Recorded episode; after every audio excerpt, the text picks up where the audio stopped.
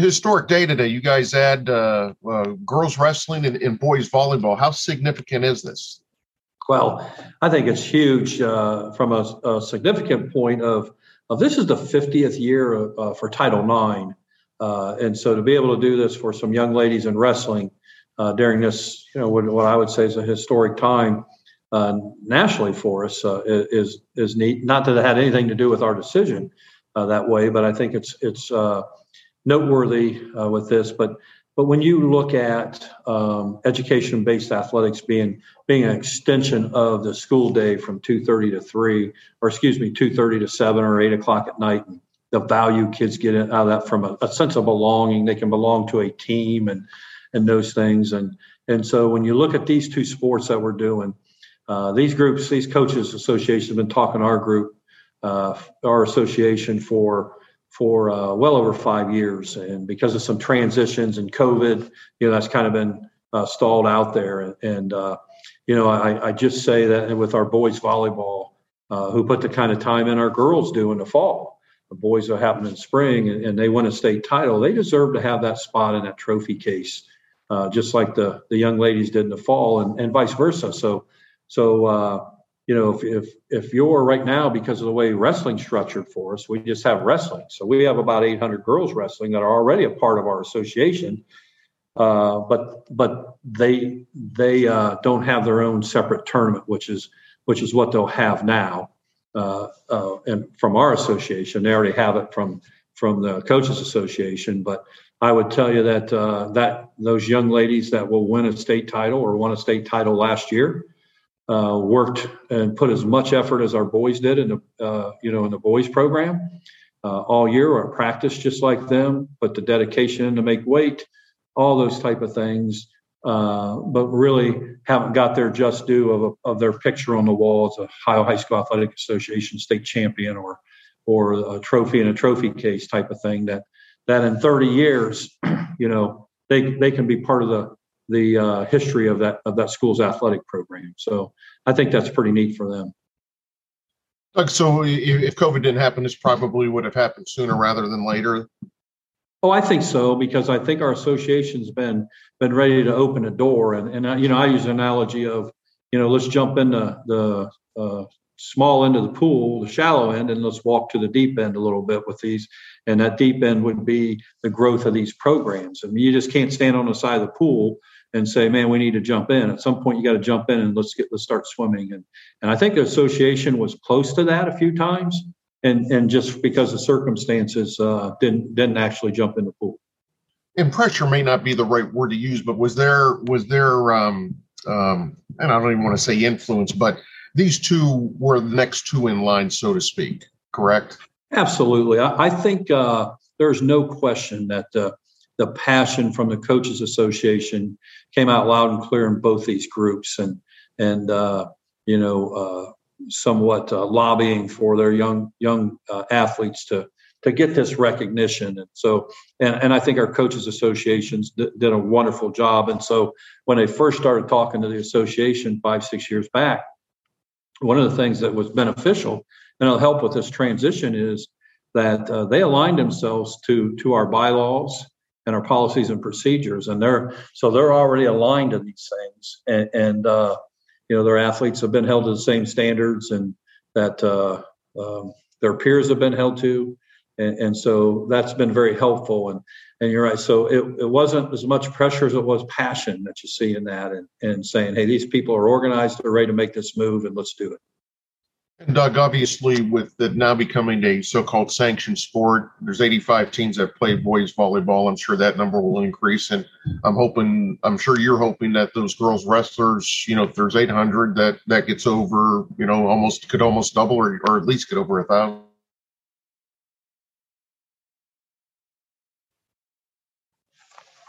Are you there? Yes, uh, I think I lost the last part of your. your yeah, I mean, I mean, with 85 volleyball teams now playing and, and over 800, you know, girl wrestlers, I'm I'm sure you guys are hoping, you know, that that those numbers increase. Oh, absolutely. Uh, that you know that that's our that's part of our mission here is you know we're we're going to help our member schools. We want to help their their football and basketball programs grow, and and we also want to help these emerging sp- sports grow. And I think I think that deep into the pool is us getting to a point of saying, you know, uh, because Dana, we're gonna we're gonna keep the same format. So our boys volleyball uh, will be competing at Capital, and our girls wrestling will be competing at Hilliard Davidson for the state title. And we'll keep that same format. We might tweak uh, the schedule a little bit on what weekends they are, uh, simply because of stressing our staff out on, on some of those uh, weekends where we already have several events. But uh, you know, I think all of us would would love the day that we have the conversation of saying we've grown too big for Hilliard Davidson and we've grown too big for Capital, and uh, so that's that's what our goal would be. Uh, that, that's awesome. Hey, Doug, I know it was also a good year fall sports wise entirely. I mean, the best attendance since 2009. So uh, after a COVID year, that's I'm sure that's good news for you guys. It is, and it's it's really good news for athletes because even though our athletes got a chance to compete last year for state titles and stuff, it was limited crowds, and then you know you did not have those rivalry games that are gym uh, full of people in the gym and and the atmosphere with a little bit of juice in it. And and I so so uh, you know I think that's that's one thing that uh, you know we've seen uh, this year is that people want to come out and support the kids. And these are our youth and and our communities are actually coming out and, and supporting these. And, and and time will tell whether it was just they missed it during COVID or if it's something they realized hey I don't take this stuff for granted anymore. And and these kids are our future and they deserve uh, they deserve to be put in atmospheres that people appreciate uh, what they're doing and cheering them on. Hey, Doug, you were in the year two of COVID. When are you going to have a normal year? Uh, well, I, I, can tell you tell you this. Uh, I, I, say this all the time, Dana. That if you think about it, our our uh, juniors in high school haven't had a normal high school experience uh, from that standpoint, and, and so uh, we hope that all of us hope that this this virus we we we solve this issue and and get back to some sense of normalcy that way because what we've done is just learn to live with it and uh, you know that's the difference between this year and last year, in my opinion. And and uh, but but um, and, and I will tell you, I I'm a little biased because I, I did 37 years in schools, uh, and, and uh, but but I, I would tell you, I have no idea where our kids would be without the good folks at our schools, and not just coaches, our teachers and our administrators and our bus drivers and cooks and eh, you know our support staff, everybody who stepped out there and and uh, for these kids and uh, give them something uh, to look forward to and a meal and and uh, a smile and, and, those things because I, I, just have to believe Dana that our kids are going through so much trauma and wellness issues right now and and so that's the importance of what our, our member schools are doing. Well said. Hey, Doug, real quick. Now that football's over, real quick, last one for you. The, you know, the football tournament's over, and you guys have had some time to digest that. The 16 teams worked out okay for you guys. Were you pleased with yeah, I mean, change is difficult, Dana. Uh, and so, uh, from what I'm hearing uh, from our, our member schools, uh, schools that don't normally get to participate in the, in the tournament, uh, that they're thankful for that opportunity. And I think, you know, we had 448 schools make the, the playoffs. And, and when you look at the big division, you're going to have some offers make. And we had one, only one team opt out and, and uh, that wasn't necessarily uh, related to athletics. They were just having some issues at the school, and so we had one team opt out, and and number seventeen jumped up, and that coach said, "We're in." He said, "I'll take another week with my kids," and, and uh, so you know, and we had a sixteen beat a one, and and some lower seeds beat some higher seeds, and that's not going to happen every year. Uh, but but just giving kids at Milan Edison High School uh, in between Norwalk and Sandusky, a 16 seed, to upset their league rival. Uh, you know, just that one game there. Uh, and and and then I, I, tell people all the time, can you imagine the energy in between Sandusky and Norwalk with Milan Edison winning as a 16 seed and then traveling 10 minutes away to Sandusky Perkins, who was a nine that beat an eight. The energy for high school kids in that area was tremendous and, and so uh, you know uh, we're, we're we're hearing you know like with anything, Dana, we we hear some some people who are opposed to it. They certainly step out, but uh, we hear a lot more positive uh, from people and the opportunity to get that chance. And so so yeah, it was it was a good thing. I didn't know you only had one opt out. That that's interesting. That uh, Yeah. that uh, I I thought there would be more. I, I think we've had kind of had Yeah. the conversation beforehand. That that's interesting. Only one opt out. Yeah, yeah, just just uh, one school, and you know, next year maybe ten opt out. We we don't know that. We'll see how we'll see how this goes as we go through this uh, process. And again, change is difficult, and and and I, and I know football is a very physical sport, um, but when you look at every other sport and our uh, uh, you know at the time, twenty five other sports that we sponsor.